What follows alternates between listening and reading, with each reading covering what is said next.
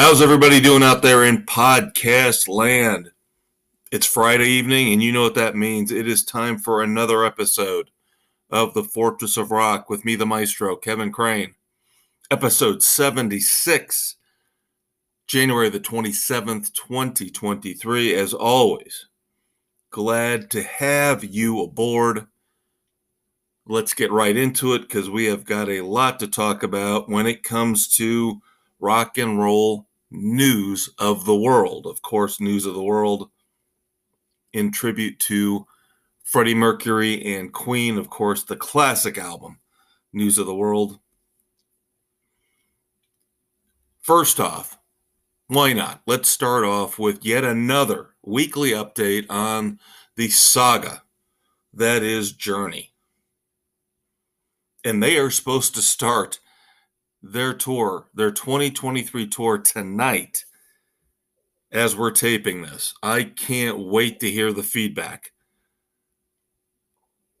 Jonathan Cain is now countersuing Neal Schon. We've heard all about back and forth rumors of Greg Rolie coming back.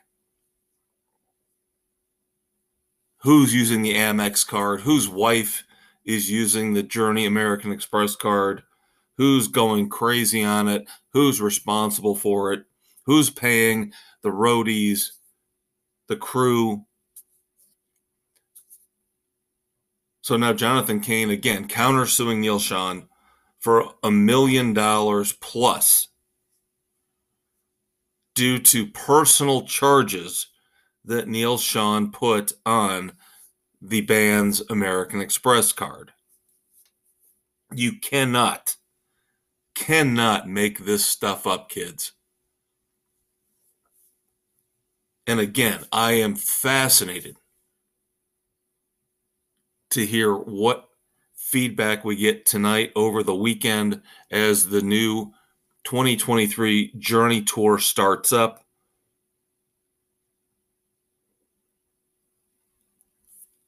Sure they could be professional sure they could get over it i guess but i would just find it really hard to perform on stage with someone who was suing me who i was suing. We'll see where this goes. Over under 10 tour dates before they come to blows on stage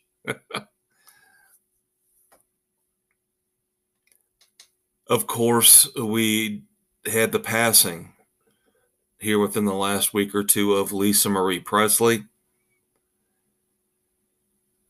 Her memorial service at Graceland this past week featured performances from Axl Rose, Billy Corgan of Smashing Pumpkins, and Alanis Morissette.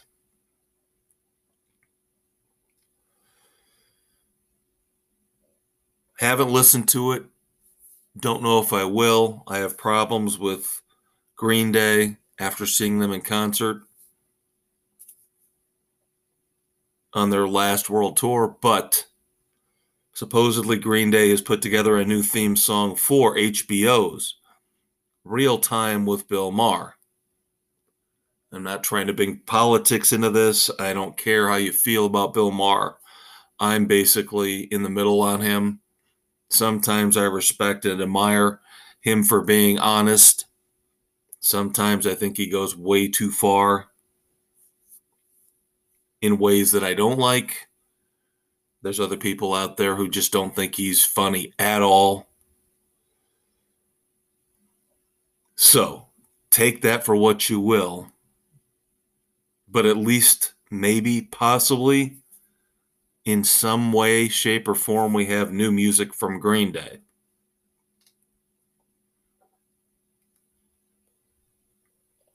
Here is where I get upset with Metallica.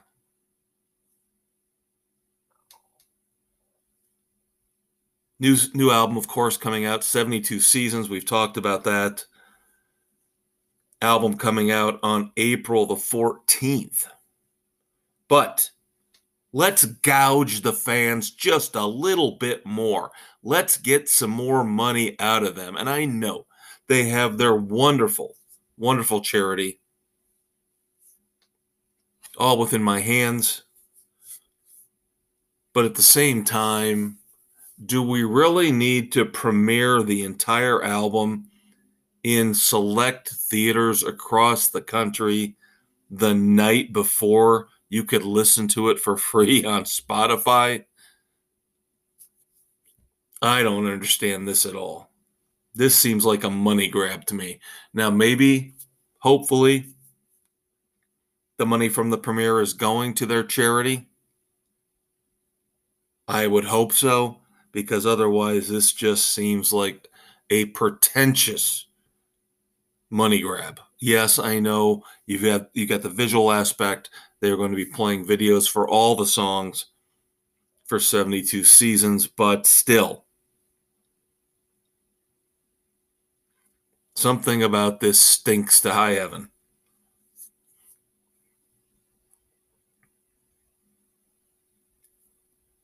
We mentioned last week. I was hoping for progress. I was hoping for somebody somewhere in our government to finally bring Ticketmaster to task for how they have raked consumers over the coals for decades Ticketmaster, and Live Nation. Senate hearings this past Tuesday. Of course, when I saw that Amy Klobuchar was in charge of this whole deal, I knew nothing was going to get done. The only thing after looking through this that I could get out of it, the one sane comment came from the CEO of SeatGeek. Now, granted, they are rivals to Ticketmaster, but he succinctly expressed how I feel. Break it up. You have got to break up Ticketmaster and Live Nation. I don't understand how, in normal business practices, when you look at what a vertical monopoly is, the definition of a vertical monopoly. That is what Ticketmaster and Live Nation currently hold. And it might be different if they could actually do their jobs and do their jobs properly without gouging the consumer. But no, greed and ineptitude reign supreme with Ticketmaster and Live Nation. And so I completely agree with the CEO of SeatGeek. Break it up.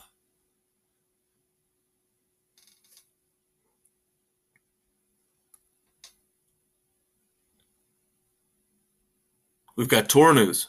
Lots and lots and lots of tour news. Finally, I was getting a little nervous. Just got my lawn passes for the year for Deer Creek down outside of Indianapolis. So I was getting a little scared, a little concerned because I was seeing Janet Jackson and Hank Williams Jr. When is the rock and roll going to come through? Well, finally, this past week, lots of tour dates have been announced, lots of tours. Let's run through them. REO Speedwagon has announced their 2023 summer tour. Of course, we talked about the fact that longtime keyboardist Neal Doughty is no longer going to be with the band. However, Kevin Cronin posting that don't be surprised if Neil does not find a way to show up for a date or two. Now, it is a short tour. It's only 14 dates as of right now in August and September of 2023. If you haven't seen REO Speedwagon, I recommend it because I don't know how much longer they've got. I'm not trying to be negative Nancy here. I've seen them a handful of times, I believe three or four at least, through various stages of their career. The glory days here a few years ago, the latter days, they are fantastic still. The energy they put out, almost unparalleled. Kansas, of course, last year I saw them in concert. They are now embarking on their official 50th anniversary tour starting in June of 2023. This will carry all the way through into January of 2024. We're talking about 40 plus dates. When I saw them last year, they were sharp, they were tight, they sounded great.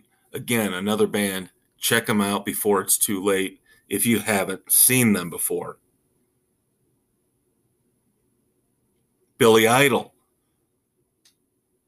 going back out on the road for 16 dates from March through May of 2023. Now, Stevie Nicks, we know, is playing some dates with Billy Joel. I still don't get that. I still don't see how those two mesh together. Elton John, Billy Joel, perfect. Stevie Nicks, and Billy Joel. Mm, okay. But Stevie Nicks on her own will be touring at least 14 dates at this point in time through March, April, May, and June of 2023. And then finally, you love them, you hate them. I don't care. I think they're fantastic even though their last album wasn't all that in a bag of chips. Nickelback finally is getting back out on the road again. They got delayed because of COVID. They got delayed because of lead singer Chad Kroeger having to have surgery on his throat. It has been few and far between the chances to see Nickelback live over the last five or six years. 2023 tour, June, July, and August. 35 plus dates. Brantley Gilbert opening. My understanding for most of those shows, if not all of them. That's one that I will get to see and I will have for you here in the late summer on the Fortress of Rock. Now, I have a friend. We have very, very close, not perfectly aligned, but close opinions when it comes to music. But this is one of those acts that divides us. I am a fan of the Dave Matthews Band. Always have been, almost back to the beginning, under the table and dreaming. I know the diehard Dave Matthews Band fans out there who've seen them hundreds of times in concert are going to shame me, pelt me with rocks and garbage and used bags of weed. That's fine. I've only seen him a couple times in concert. I enjoyed it. I loved it. Now, my friend still holds it against me to this day that I dragged him one time to go see Dave Matthews. He will claim it is the worst show he ever saw in his life.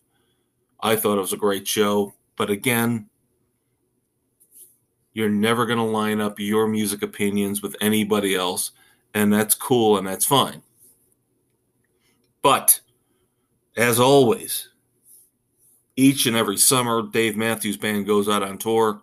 2023 will be no different. And yes, they will be playing at Deer Creek outside of Indianapolis for two nights, as they always do.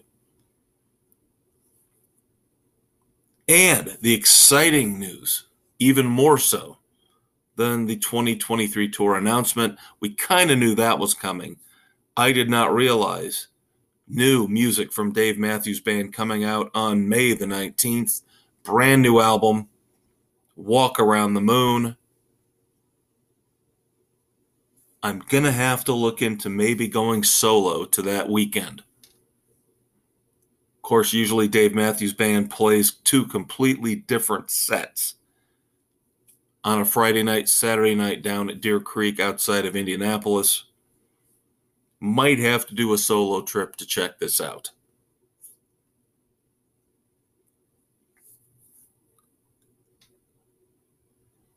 Now, unfortunately, uh, we do have some thoughts and prayers, some passings to note here in the world of rock and roll before we wrap up the news of the world. First up, no, he was not a member of the band. This is one of those stories, one of those situations where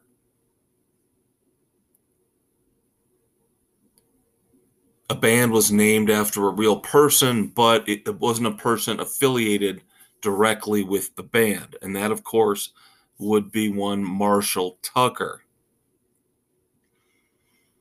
The man who the Marshall Tucker Band was named after passed away here within the last week or so.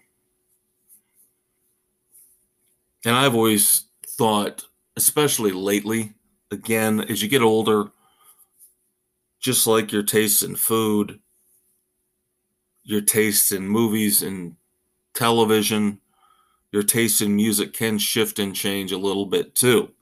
And I've talked about the fact that in my teenage years, I couldn't stand Bruce Springsteen. I wasn't a fan of Southern rock. Bands like the Outlaws did nothing for me. Same with the Marshall Tucker band. But as I grew older, looking for new, different music, even older stuff that I had never listened to before, I rediscovered a band like the Marshall Tucker Band. Saw them in concert here a couple times over the last decade.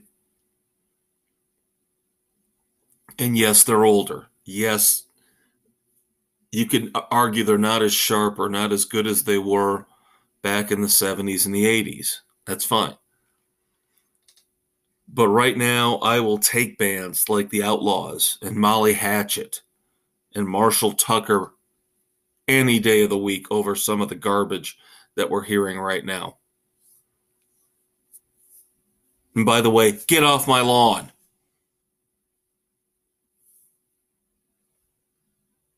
Another one of those bands was the Atlanta Rhythm Section. Another band from the 70s leaking into the 80s. ARS was vastly underrated. Another band that I discovered later on in life. You might know their song So Into You, Imaginary Lover, And yes, unfortunately, the one awful, terrible song they put out just to make money, I've got to believe they made a deal with the devil because it did not, did not in any way, shape, or form reflect the music that they, they put out. Otherwise, that would be the song I Love You.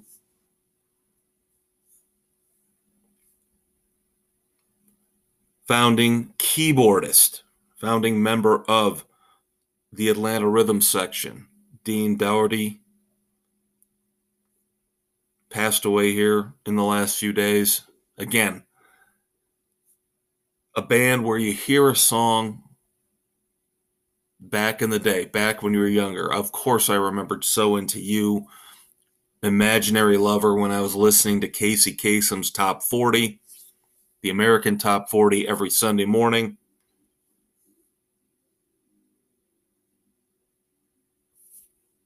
Again started to expand my horizons, listen to more of their music.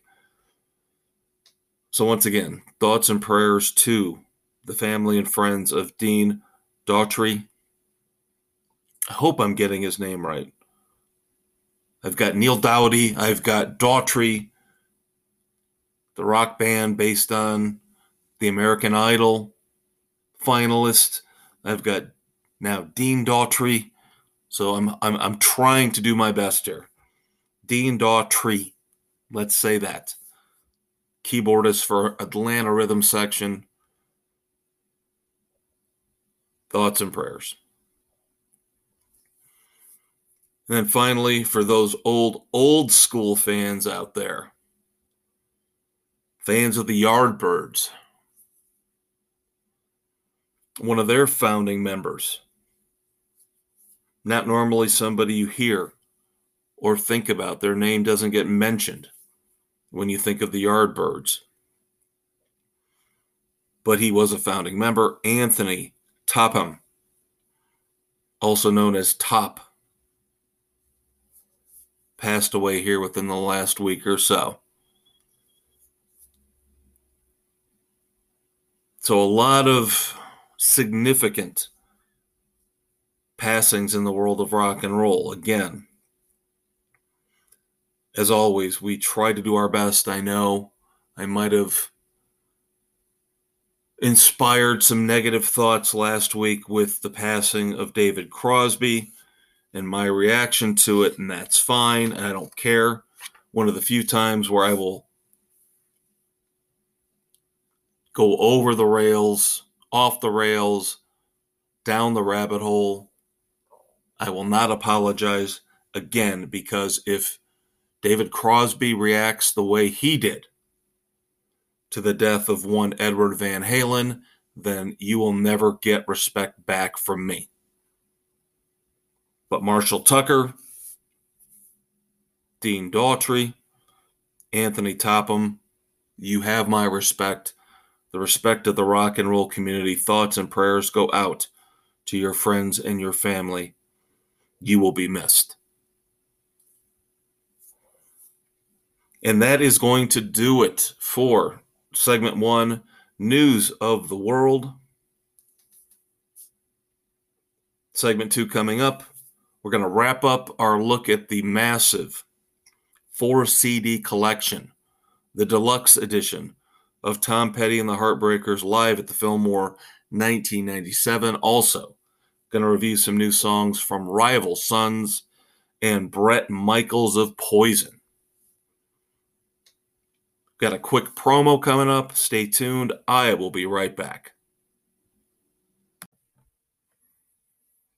Thank you so much for tuning in to the Fortress of Rock podcast with me, the maestro, Kevin Crane. Of course, that was segment one, The News of the World, our tribute to Freddie Mercury and Queen, where we look back at the past week in rock and roll and all the news and all the controversies that you deserve to know about.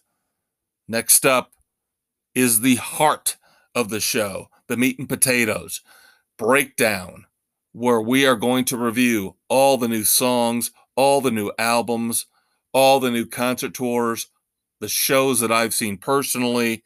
Stay tuned for that. Of course, we're now available on Spotify, Anchor, Apple, Stitcher, Castbox, Google, Pocket Cast, and Radio Public, wherever you listen to your favorite podcasts. Hang out, kids. We'll be right back. All right, everybody, welcome back to the Fortress of Rock, segment two here on Friday, January the 27th, 2023. I, of course, am the maestro, and you are who you are. And as always, glad to have you listening to me. And of course, last week on Breakdown, segment two here, as always, where we look at new albums, new songs, and of course, review concerts. Last week, we started off with our part one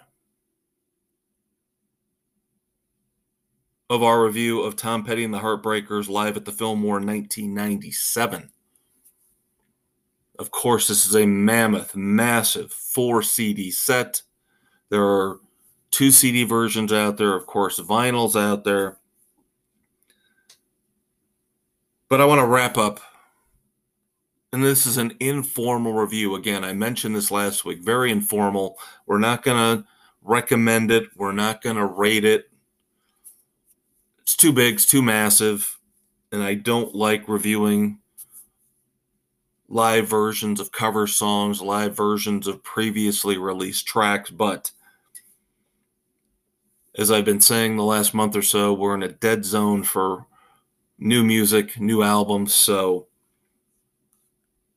it just felt right to to take a look at this because number one, there are a lot of cover songs on this, so that made it a lot more intriguing to me.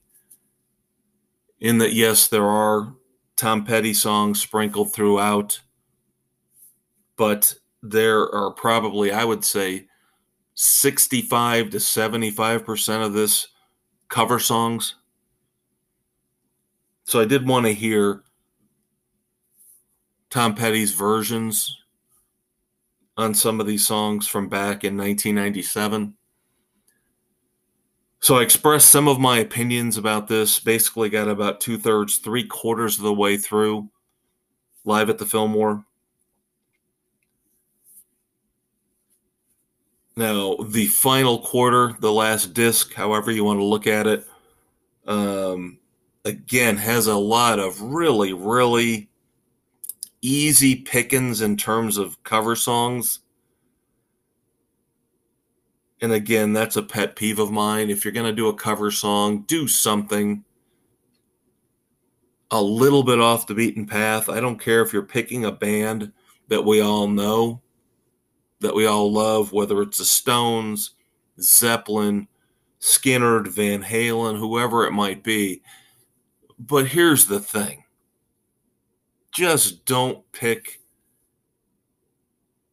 one of their top two or three songs that that has been covered that has been done to death by every bar band across the country for decades and decades and unfortunately tom petty falls into that trap, especially on the last quarter of Live at the Fillmore 1997. We get Knocking on Heaven's Door. Do we really need another mediocre version of Knocking on Heaven's Door? Johnny B. Goode.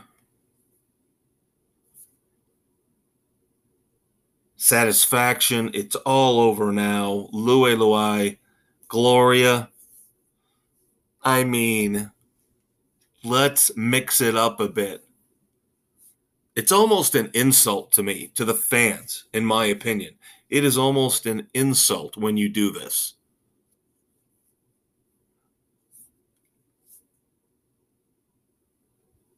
And I'm not saying Tom Petty's the only one that does it.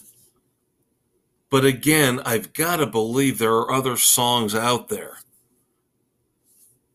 that these artists, that these bands grew up with that are more in more obscure,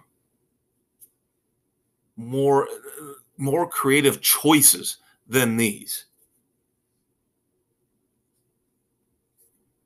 Are you pandering to your audience because you don't think they actually have listened beyond the greatest hit sets of these classic rock and roll bands?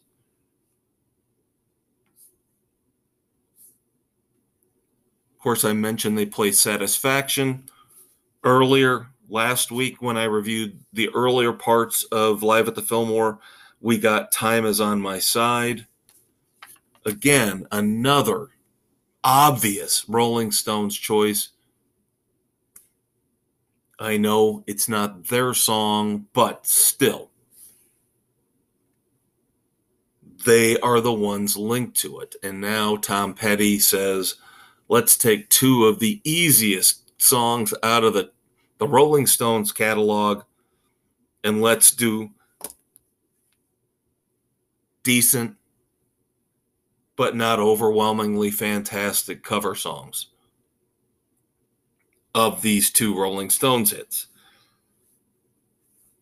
Now, I will say that at least with the sequencing of this set, you can feel the energy in the audience, the energy with the band ramping up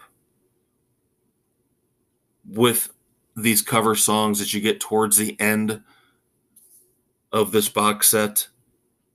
Starting with Satisfaction, Gloria is fantastic. Tom Petty, of course, has a spoken interlude in the middle that's fun. But the band seems to be more engaged on this final disc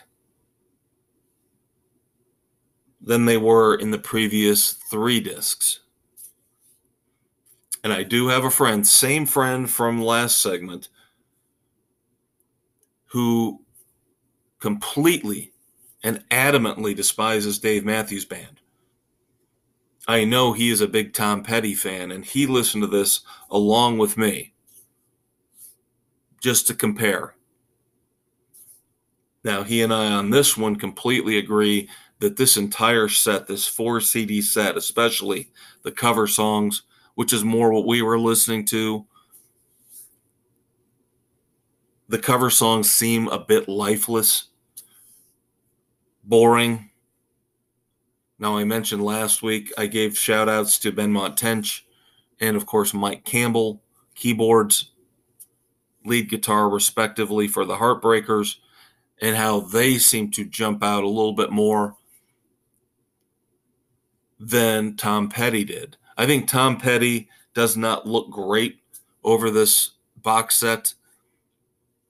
And I know there are people out there who will um, immediately, automatically get mad at me for saying that. And you know, I'm not ripping on Tom Petty. I never got to see him in concert. I have heard nothing but great things about him in concert. I just don't know if this set captures him at his best, even though this was a what 20 date residency at the Fillmore. I don't know if they picked the right songs. Again, it gains steam, gains momentum towards the end.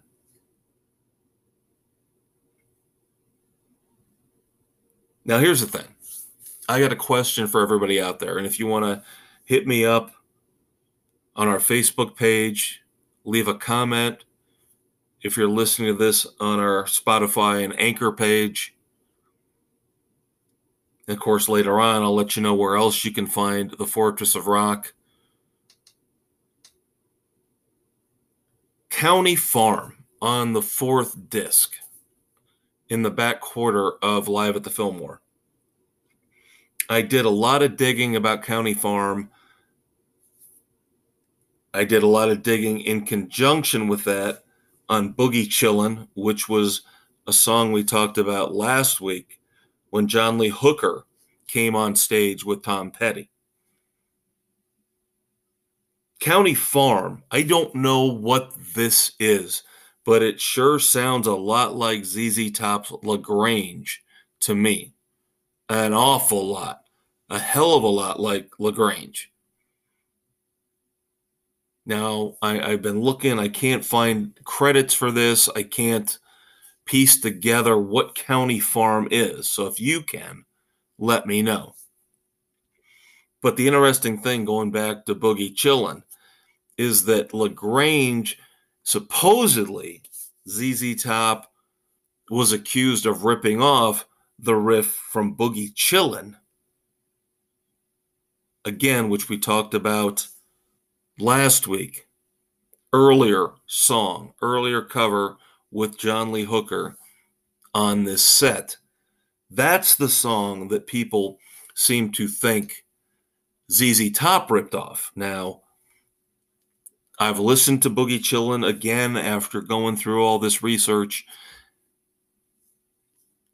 I've heard worse. I've heard more blatant ripoffs than this.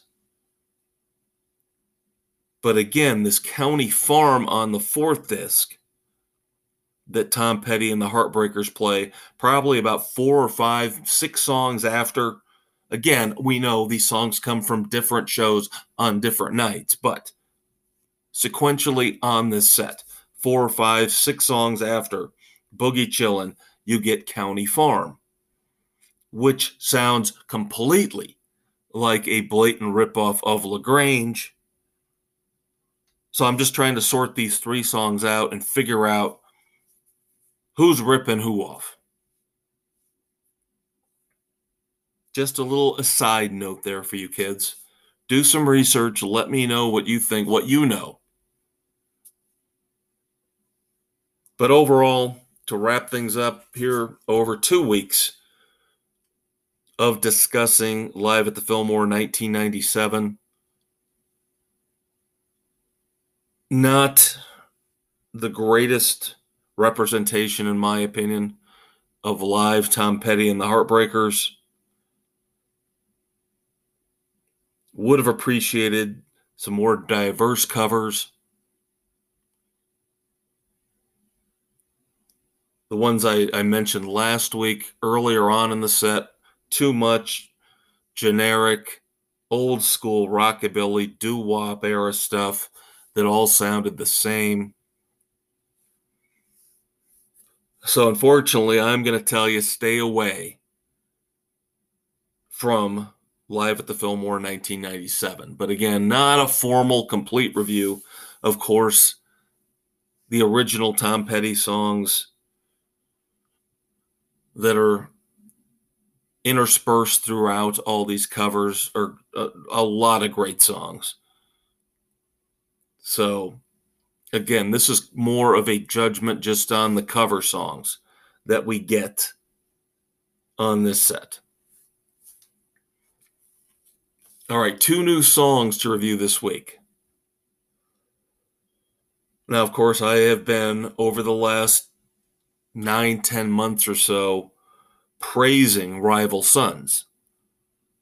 One of those bands that it's awesome. You discover them even though they've been out there for years. You never really got a chance to listen to them. You stumble onto them, whether it's on a Spotify recommendation or in my case, you get to happen to see them open for another band. So when I saw them open for Greta Van Fleet last year, they blew Greta Van Fleet away, in my humble opinion. So now I have been knee deep into the rival sons ever since. Now, bad news before we get to the song. Bad news is that their latest album, Dark Fighter, originally scheduled for release on March the 10th, looks like it is now getting pushed back three months. Dark Fighter now it looks like will not come out until June the 2nd. And when we desperately crave and need new music, that is a body blow to me.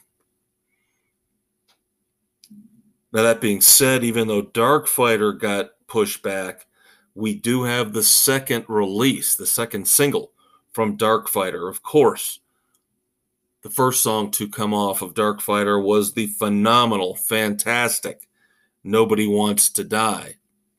Now we get Rapture. Rapture is definitely a step or two down from Nobody Wants to Die, which is okay. I would not expect anything as magnificent. That would be unreasonable. If I'd gotten it, I would have been really mad about having to wait an extra three months for the album if I'd gotten two phenomenal singles off the bat. Rapture is unfortunately, like I said, a couple steps down. Um, it's okay. Now, musically, Rival Sons are tight. They have been together for quite a while. I just don't know as as far as the structure, the lyrics go. I just don't know if it's there. It doesn't feel like it should be the second release off an album. It feels like it should be the seventh or eighth track on a really, really good album. So let me say that. It's still a decent song, it's still solid. It would be a great seventh or eighth song on a classic album. But the second single, uh, can't quite see it. It is not that good. But still, not a bad song overall. I still recommend you check out Rapture from Rival Sons. And then finally, let's do some more nostalgia. I know, Maestro, come on. We're getting ready to do I Want to Go Back. We're getting ready to climb into the DeLorean, and you want to do a review and breakdown of nostalgia. So, already traveling back in time. Well, let's look at what we've reviewed the last couple months. We've reviewed Steel Panther, 1987. We've reviewed Ugly Kid Joe, Dead Friends Play. So, nostalgia for music from the 80s seems to be in vogue right now. So, Bret Michaels, of course, of Poison, spearheading Parti-Gras, a tour all around the country this summer featuring Night Ranger, Jefferson Starship, I believe Mark McGrath of Sugar Ray is on the, the tour, and Steve Augeri, former Journey vocalist, also on the tour for Parti-Gras. So, of course, Bret Michaels puts out a brand new song called Back in the Day. Now, this is one of those songs you are going to have to suffer through a couple times before it'll finally become more appealing to you because I'll tell you, the first 30, 40 seconds sound like the most awkward, generic high school band ever. Then finally, when the guitars kick in, the bridge kicks in, and then the chorus, it gets better.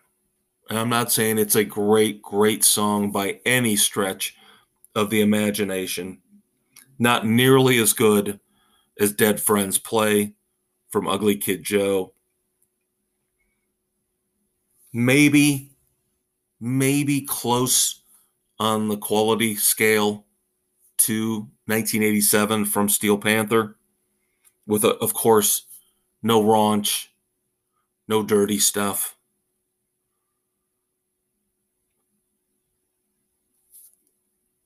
again, give it a little bit of time. Give it a couple listens. It's catchier than you think on first listen.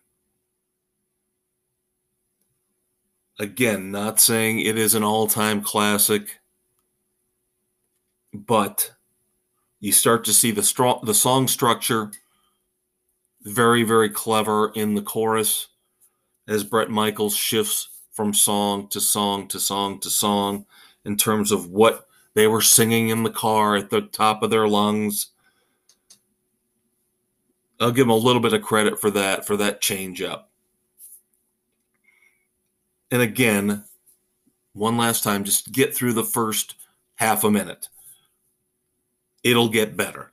So, both Rapture and Back in the Day, solid songs, not classics by any stretch. Not going to be in my year end top five of 2023. But I guess you take what you can get at this point in time in the year. So that's going to do it for Breakdown.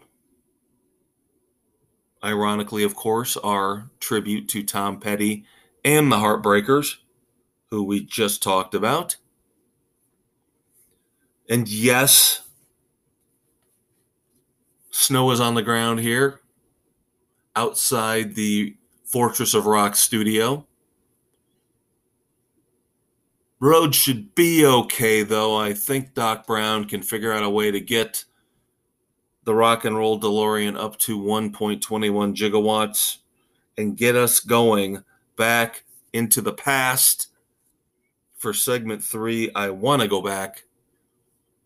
Quick promo break, and I will be right back, and we will travel back in time.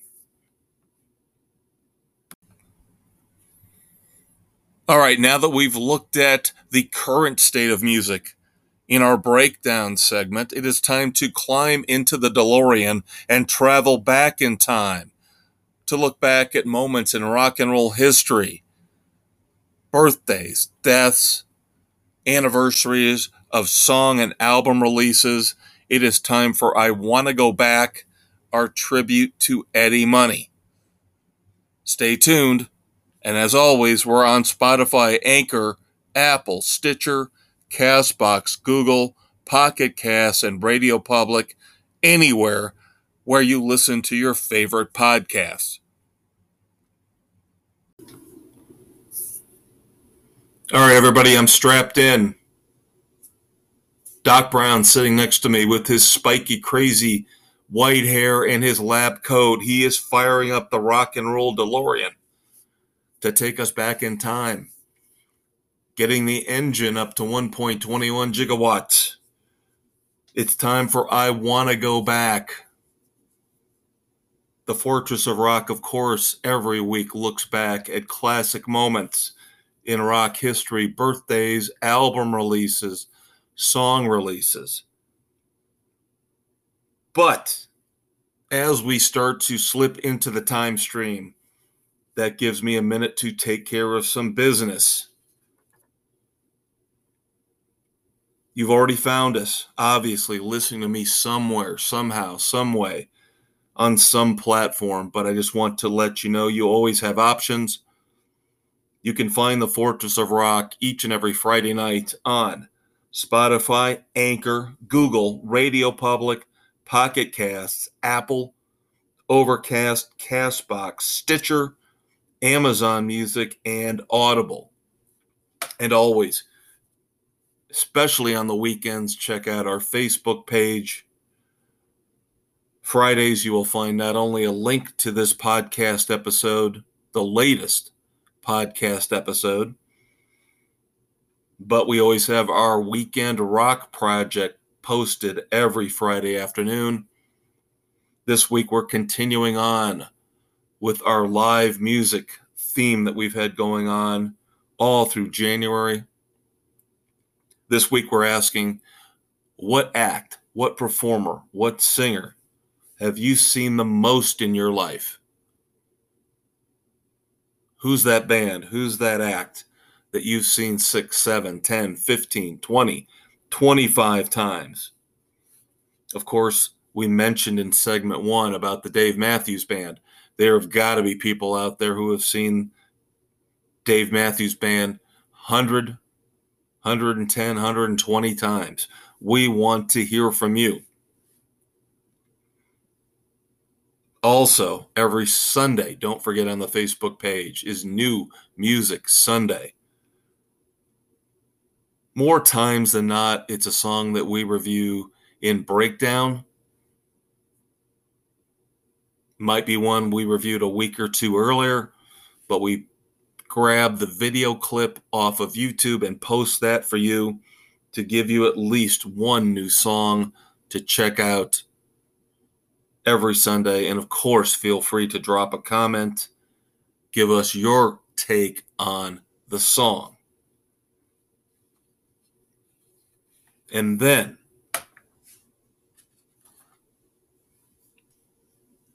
I am brilliant. I know. You guys know. But I don't really come up with all these ideas on my own. So I am humble.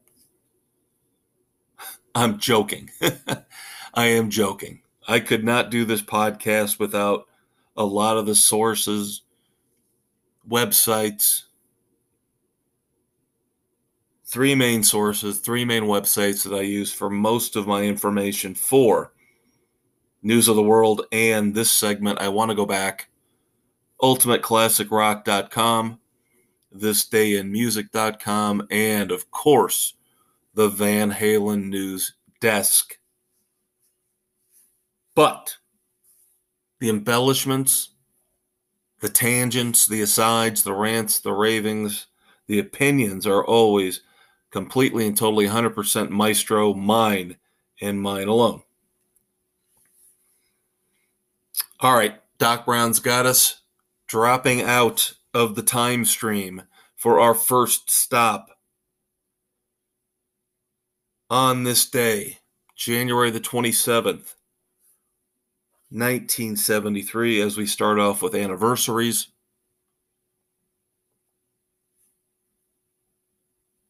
The classic hit from Stevie Wonder, Superstition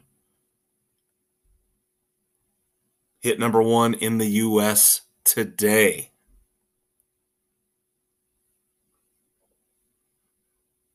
Another all time classic song as we shift back a few years to January the 27th of 1970.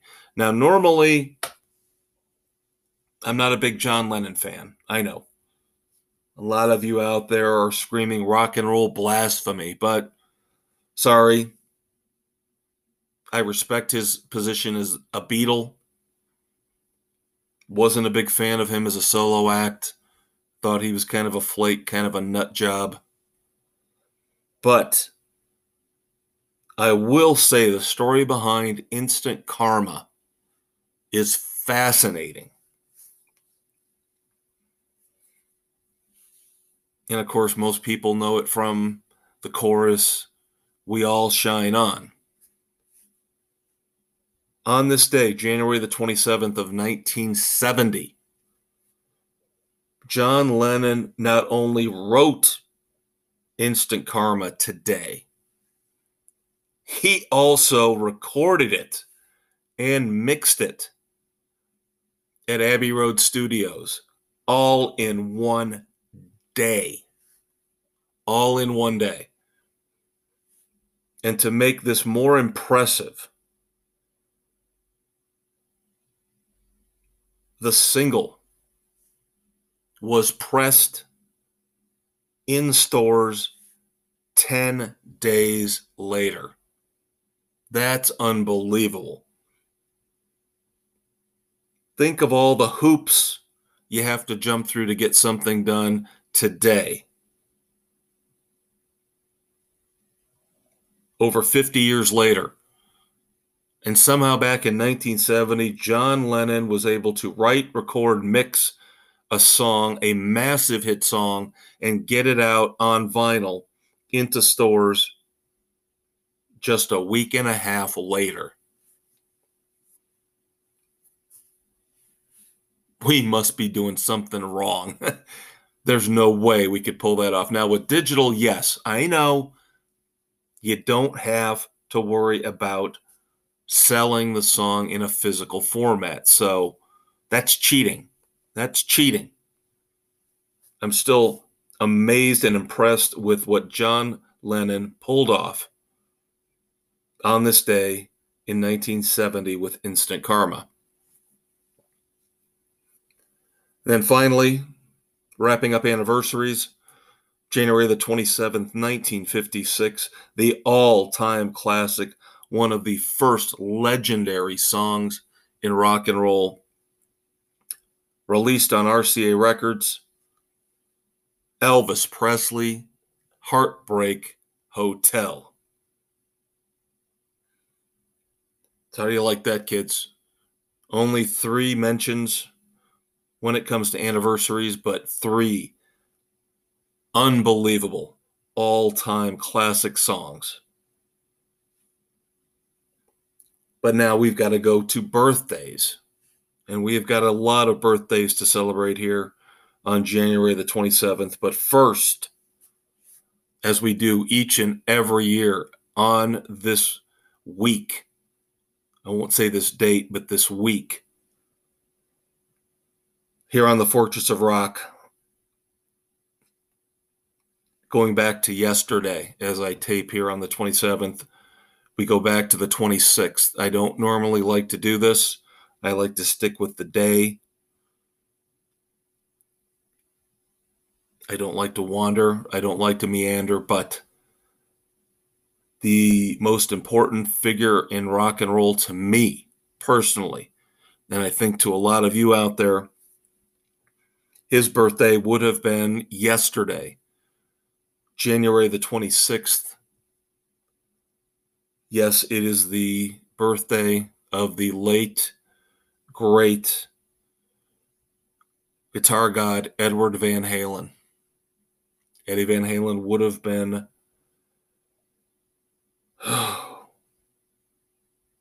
would have been still playing, I gotta believe, still together with David Lee Roth and Alex and Wolfie.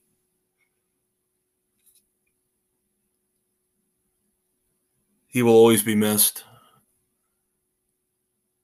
The fact that we'll never have another Van Halen album again tears me up. I know I should be happy that the last album was back with David Lee Roth, a different kind of truth. And to me was not an embarrassment by any stretch. It was a great, great album, even though a lot of the songs were re remixed, redone, re-recorded versions of outtakes, songs that didn't make the cut on their earlier albums. All original, all never before released on a studio recording. So, in that respect, they were not cheating.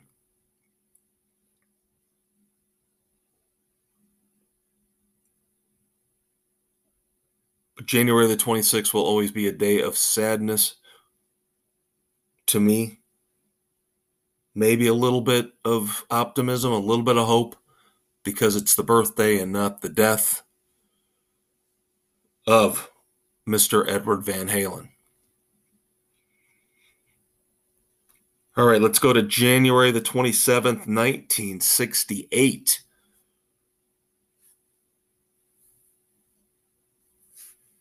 The leader, lead singer for Faith No More, Mike Patton, 55 years old today.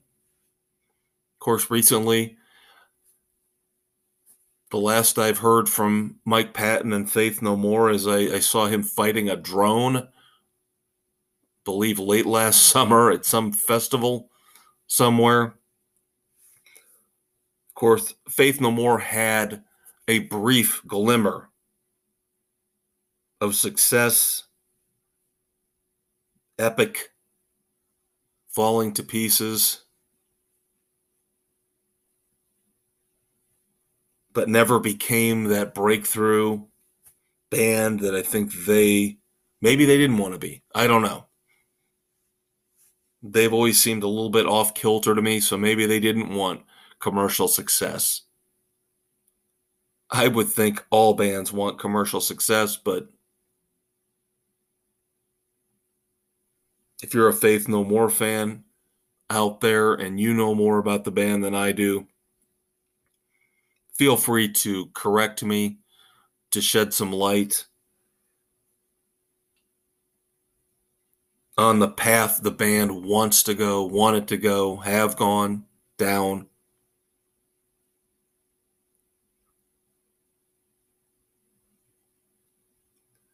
January the 27th, 1957. Iron Maiden guitarist Janick Gers again, I hope I am saying this right. Janick Gers, still with the band, still touring, 66 years old today as we tape. Happy birthday to Janick Gers. And again, I apologize for botching these names if I am.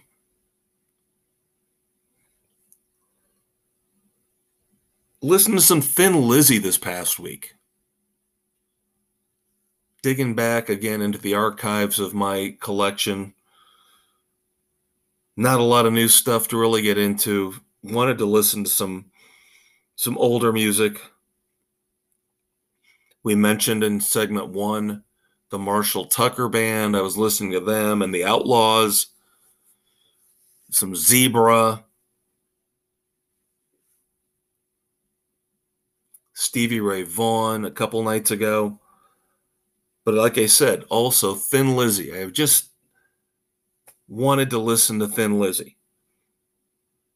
It turns out January the 27th, 1951, the birthday of Brian Downey, former drummer for Thin Lizzy. Another one of those bands, as I talked about in segment one, as you get older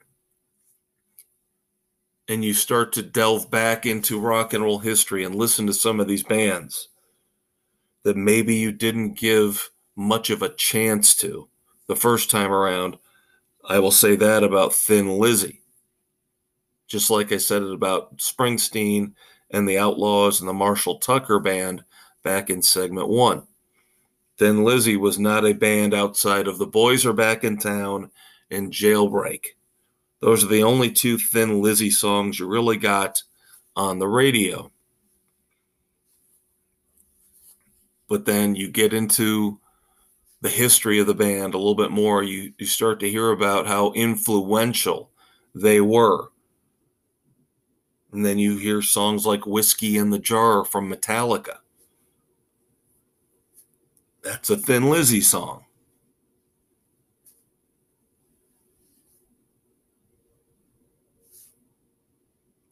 January the 27th, 1951, the same day the same birthday as Brian Downey of Thin Lizzy is also the birthday for Seth Justman, the keyboardist for the J. Geils Band. Now, I might have mentioned this maybe once in the past on the Fortress. Friends of mine know how I feel about the J. Geils Band. I love, love, love the J. Geils Band a band that it took quite a while for them to really explode onto the scene, of course. Freeze Frame, the album, the song, along with the massive hit Centerfold, which to me is still one of the most iconic songs ever written. But before that, Love Stinks. Another great anthem of pent up sexual frustration, just like you could say Centerfold was. But just as quickly as they rocketed to success, J. Geils' band flamed out. Is it because of the ego of lead singer Peter Wolf?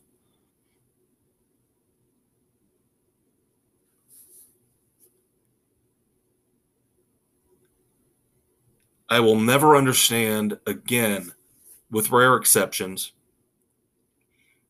why these lead singers want to abandon something so fantastic and so great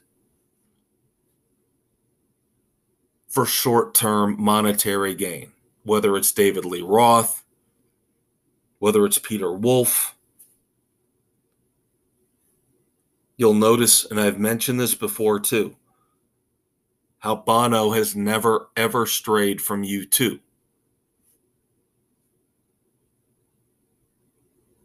And that is why they are still a juggernaut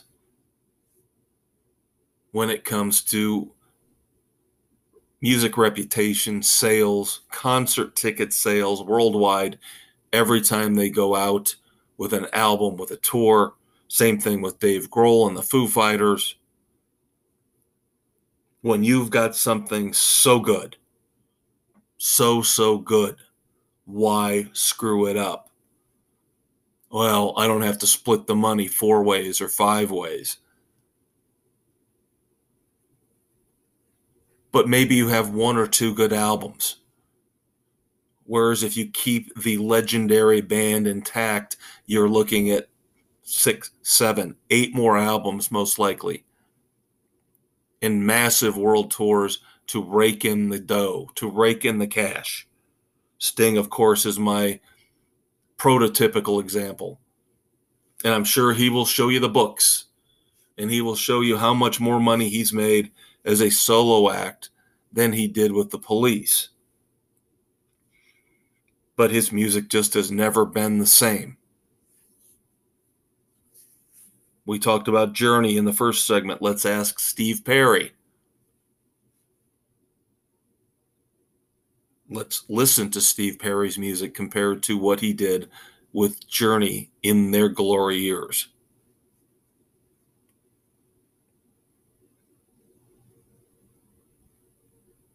January the 27th of 1944.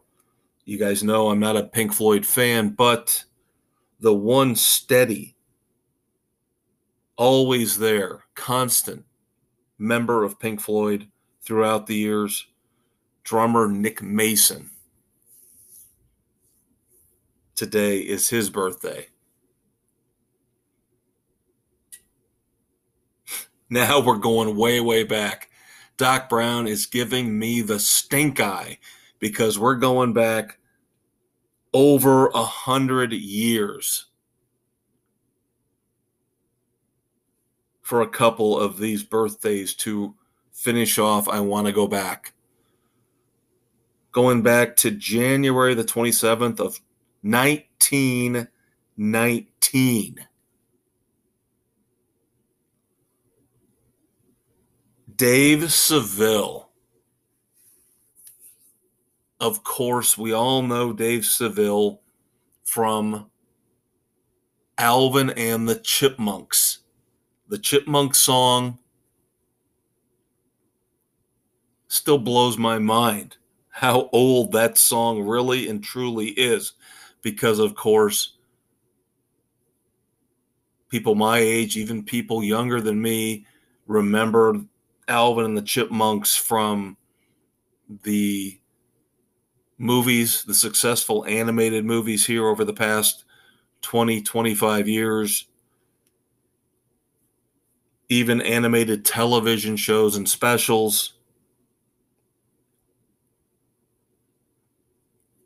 But Dave Seville, born way, way back on this day in 1919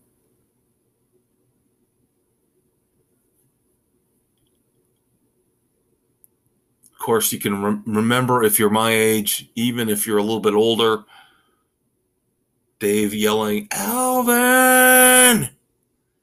Yes, Dave.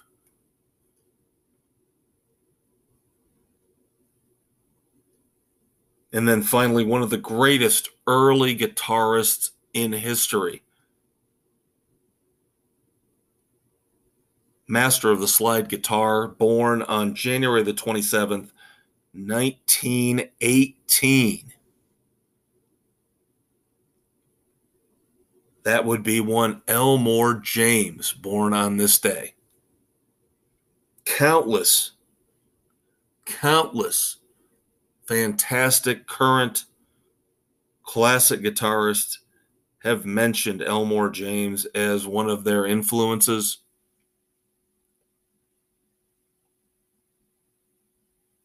So happy birthday to everybody we've mentioned here over the last 10 minutes or so. That'll do it for I Want to Go Back.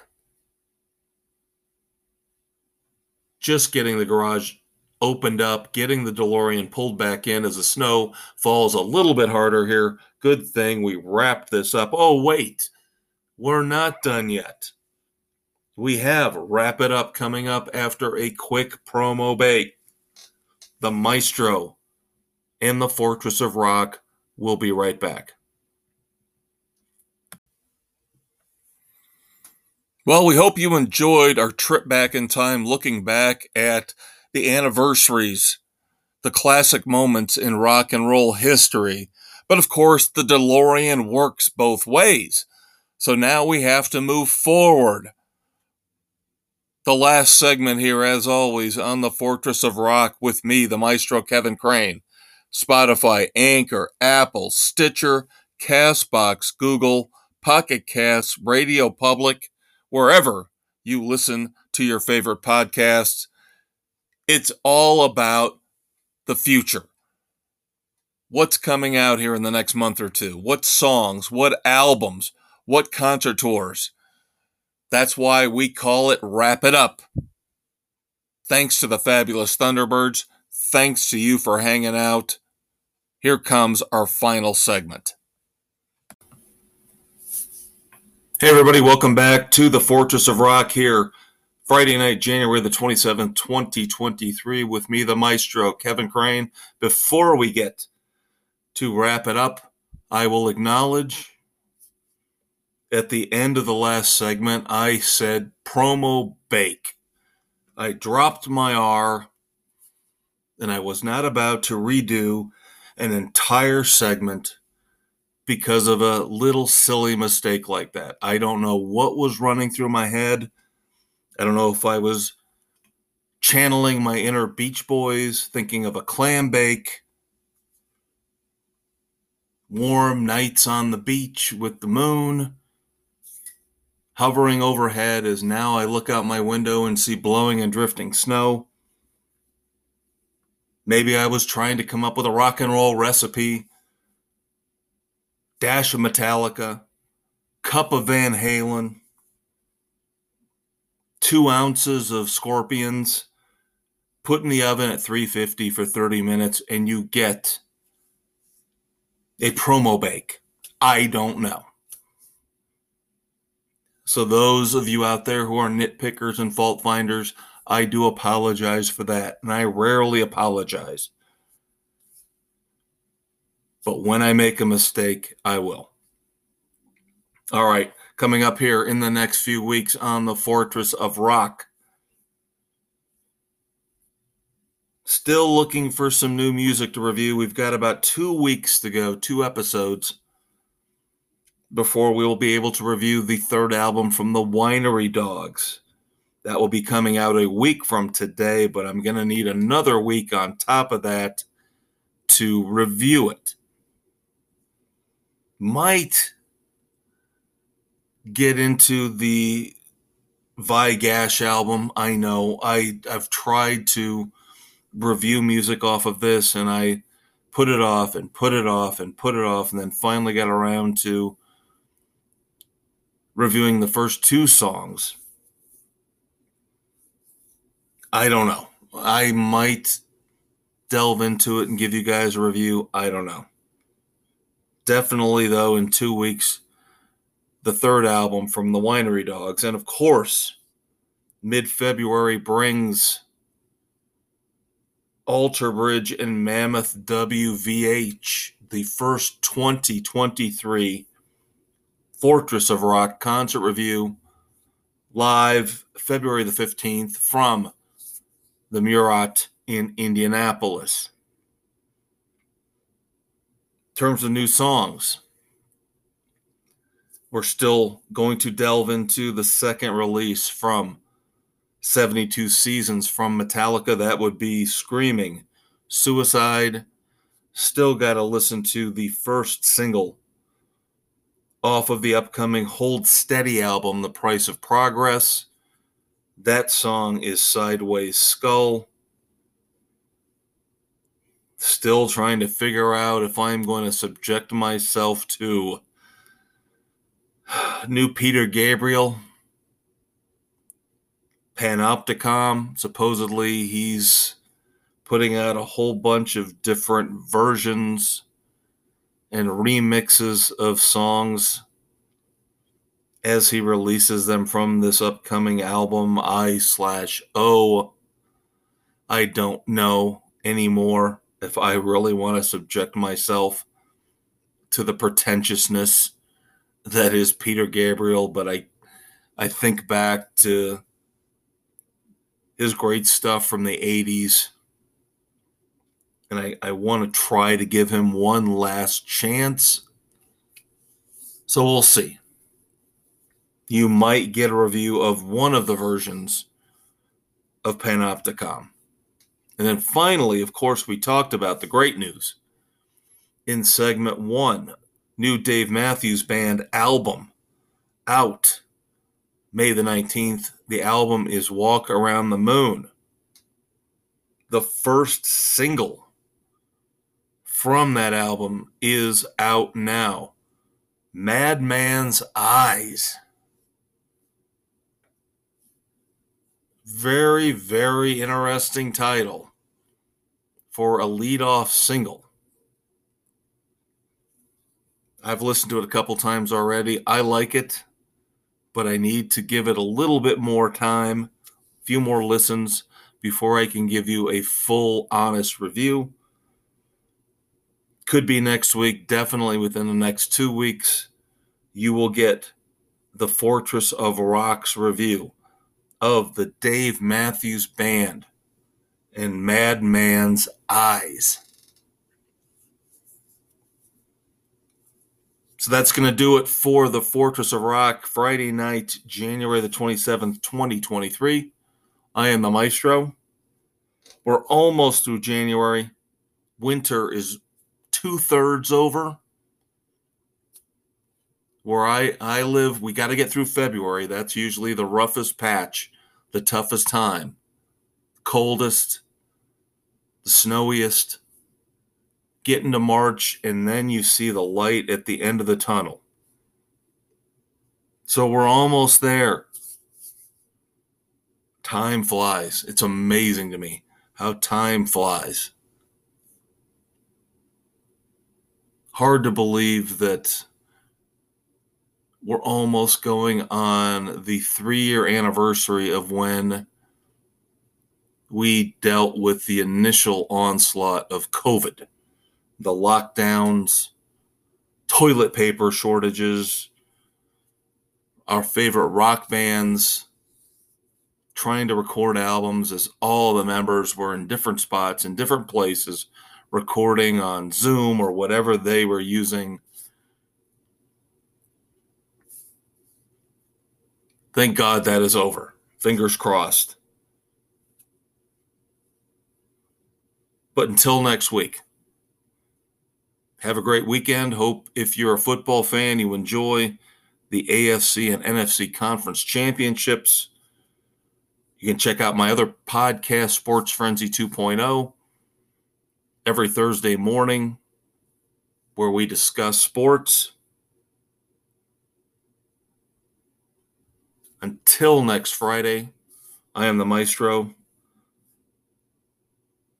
Of course, the great line from Stephen Stills. I love to quote this every week, every chance I can. Love the one you're with. Love the music that you've got while you can. We'll check you out next Friday night. Take care, kids.